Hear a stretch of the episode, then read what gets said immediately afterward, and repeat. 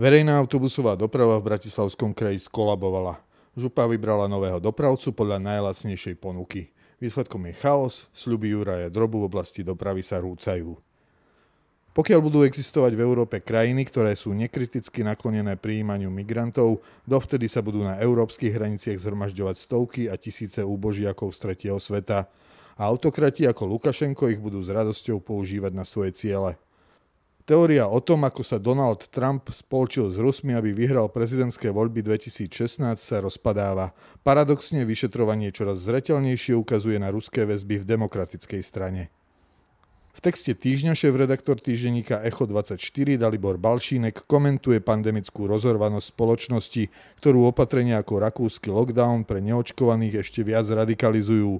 Vo videu týždňa Jordan Peterson diskutuje o modernom politickom islame a úlohe Ježiša v moslimskom náboženstve. Moje meno je Erik Potocký a aj dnes som pre vás pripravil svoju pravidelnú rubriku Konzervatívny výber. Ako župan Droba zlikvidoval verejnú dopravu? Už niekoľko dní sú obyvatelia Bratislavského kraja vystavení nemilej situácii. Zmena autobusového dopravcu priniesla nielen zmenu cestovného poriadku, ale aj neskutočný zmetok v tom, ktoré z novovytvorených liniek vôbec premávajú. Situácia je natoľko kritická, že niektoré obce v kraji prakticky prišli o autobusové spojenie so svojimi okresnými mestami, teda Sencom, Pezinkom a Malackami.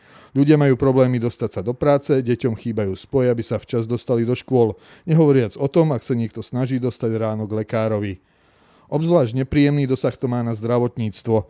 Nielenže sa skomplikovala cesta do práce napríklad zdravotným sestrám, ale v čase vrcholiacej tretej vlny pandémie sa v tých zopár spojoch tiesni veľké množstvo ľudí. Ideálne miesto na šírenie vírusu.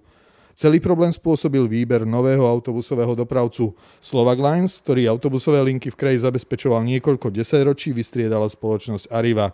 Tá vyhrala verejnú súťaž s najnižšou cenou.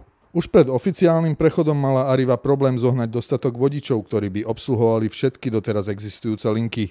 Týždne však zaznievali ubezpečenia, že situácia sa nakoniec vyrieši. Ako sa vyriešila, vidia cestujúci v praxi.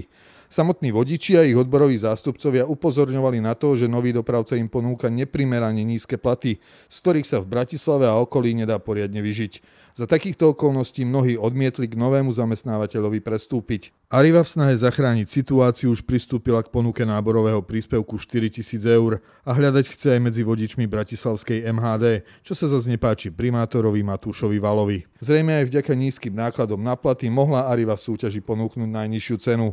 Verejné obstarávanie tak opätovne potvrdzuje, že kritérium najnižšej ceny je pri službách vo verejnom záujme nielen nedostatočné, ale môže naopak viesť k zlyhaniu služieb, ktoré má zazmluvnený subjekt zabezpečovať. A čo robí župan Juraj Droba? Vyzýva na trpezlivosť a obyvateľov kraja presvieča, že situácia sa zo dňa na deň zlepšuje.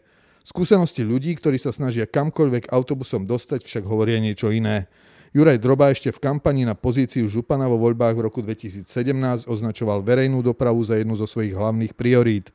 Chcel zahusťovať sieť zastávok, zľaďovať grafikony autobusov a vlakov a celkovo motivovať ľudí, aby osobné autá nechali doma a využívali verejnú dopravu. A k priorite verejnej dopravy sa prihlásil aj vo svojom programovom vyhlásení pozvolení a nástupe do funkcie. Prvé reálne rozhodnutie, ktorým mohol tieto svoje sľuby naplniť, však celkom spackal – dnes nie len, že nikto nevie, ktorý spoj reálne premáva, nový dopravca zmenil roky vyľaďované spoje medzi obcami, ktoré si vyjednali jednotlivé samozprávy. Ak sa aj niekomu podarí zo svojej obce dostať do okresného mesta, aby odtiaľ pokračoval do Bratislavy, či už autobusom alebo vlakom, na prestup čaká desiatky minút, ak nie hodiny.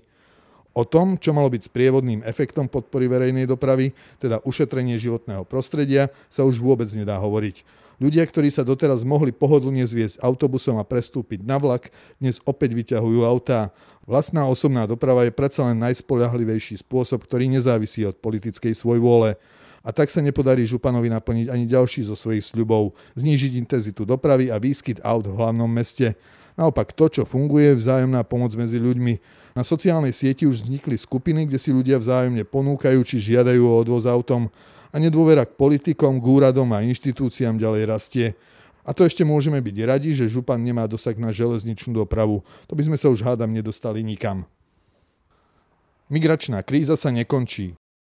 Obraz, ktorý v posledných týždňoch vidíme na poľsko-bieloruskej hranici, je takmer totožný s obrazmi, ktoré sme v minulých rokoch vydali na iných hraniciach, či hraničných bodoch krajín, ktoré ležia na okraji Európskej únie. Či už išlo o maďarsko-srbskú, chorvátsko-srbskú hranicu, grecký ostrov Lesbos alebo talianský ostrov Lampedusa. Mení sa len okolitá prírodná scenéria. Stovky a tisíce migrantov, mnohí v zúboženom stave, na pokraji síl, na pokraji života. Takýto obraz nemôže nechať chladným žiadneho normálneho človeka. Miera ľudského utrpenia sa nelíši krajinou pôvodu ani rasou. Zásadná otázka však znie, prečo sa tieto scény neustále opakujú. Krajiny, ktoré ležia na hraniciach únie, sa snažia plniť svoju časť záväzkov z oblasti voľného pohybu a vonkajšie hranice prísne strážia. A to aj za cenu falošnej kritiky, ktorá zaznieva z bezpečia niektorých západoeurópskych úradov a mimovládok. Presvedčilo sa o tom Maďarsko v roku 2015. No už roky predtým napríklad Taliansko márne žiadalo EÚ o pomoc s náporom migrantov na Lampedúze. Dnes Poľsko až takému tlaku na otvorenie hraníc nečelí. Západoeurópsky politici si potichu osvojili prístup, ktorý ešte pred pár rokmi ostro vyčítali Viktorovi Orbánovi v Maďarsku. Problémom je, že krajiny, ktoré sú cieľom migrantov, najmä Nemecko, sú k ich príjmaniu stále otvorené. A pri rodiacej sa nemeckej červeno-zelenej koalícii asi nemožno očakávať zásadnú zmenu prístupu. Na nemeckom Twitteri je opäť populárny hashtag Wir haben Platz, teda máme miesto. Práve tento prístup zneužívajú prevádzači či už ide o Alexandra Lukašenka, Karolu Raketeovú, nemeckú kapitánku lode, ktorá prevážala migrantov cez Stredozemné more, alebo verejnosti neznáme mafiánske prevádzačské štruktúry. A pokiaľ bude takáto ponuka v cieľových krajinách existovať, naďalej sa ňou nechajú zlákať stovky a tisíce zúbožených ľudí v treťom svete. Kto sa spolčil s Rusmi? Počas celej vlády Donalda Trumpa sa v médiách spriaznených s demokratickou stranou niesol narratív, že jeho víťazstvo vo voľbách 2016 zariadilo spolčenie sa s Ruskom a práca ruských agentov na sociálnych sieťach, ktorí zmiatli voličov proti dobrej Hillary Clintonovej. Najnovšie udalosti ukazujú, že nielen, že bolo všetko inak, ono to bolo dokonca úplne naopak. Trumpovo prepojenie s Rusmi už v predchádzajúcich rokoch spochybnila tzv. Müllerová správa aj vyšetrovanie ministerstva spravodlivosti pod vedením Michaela Horovica. Vyšetrovateľ John Darnham, ktorého úlohou je preveriť vznik vyšetrovania, ktoré voči Trumpovi viedla FBI, v posledných dvoch mesiacoch obvinil dvoch kľúčových ľudí. Ich svedectvá viedli k vyšetrovaniu ex-prezidenta, teraz sú obvinení z krivej výpovede. Jedným z nich je právnik Michael Sussman, ktorý mal dodávať údajne dôveryhodné svedectvá, ktoré sa dostali do tzv. stýlovej zložky, teda súboru dôkazov proti Trumpovi. Vyšetrovateľom však zatajil, že pracuje pre právnickú kanceláriu, ktorú si najala demokratická strana v čase, keď na prezidentku nominovala Hillary Clintonovú. Druhým je Igor Dančenko, Rus, ktorý už roky žije v USA. S rodnou krajinou už okrem príbuzenstva v skutočnosti nemá žiadne styky, no i tak bol predstavovaný ako kľúčový kontakt, ktorý vyšetrovateľom dodával informácie z prostredia ruských tajných služieb. Mnoho exkluzívnych informácií si doslova vymyslel alebo prifarbil veci, ktoré si prečítal v médiách. Takto vznikla aj údajná Trumpova anabáza s prostitútkami v moskovskom hoteli. Dančenkovým zdrojom priamo v Rusku bol však lobista demokratickej strany Charles Dolan, v rokoch 2006 až 2014 pracoval napríklad aj v prospech ruského Gazpromu.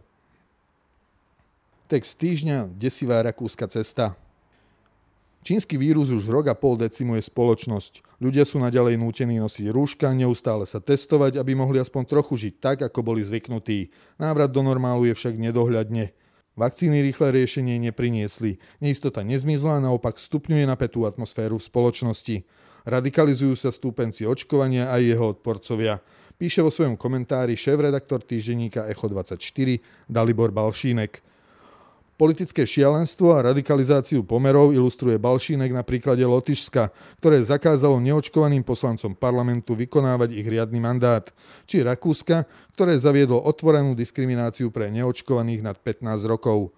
Hlavný problém je podľa neho v tom, že ľudia chcú späť svoje životy a chcú žiť ako pred pandémiou.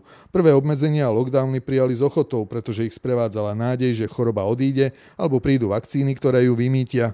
Nestalo sa však ani jedno. Túžba po jednoduchom riešení však zostala a časom silnie.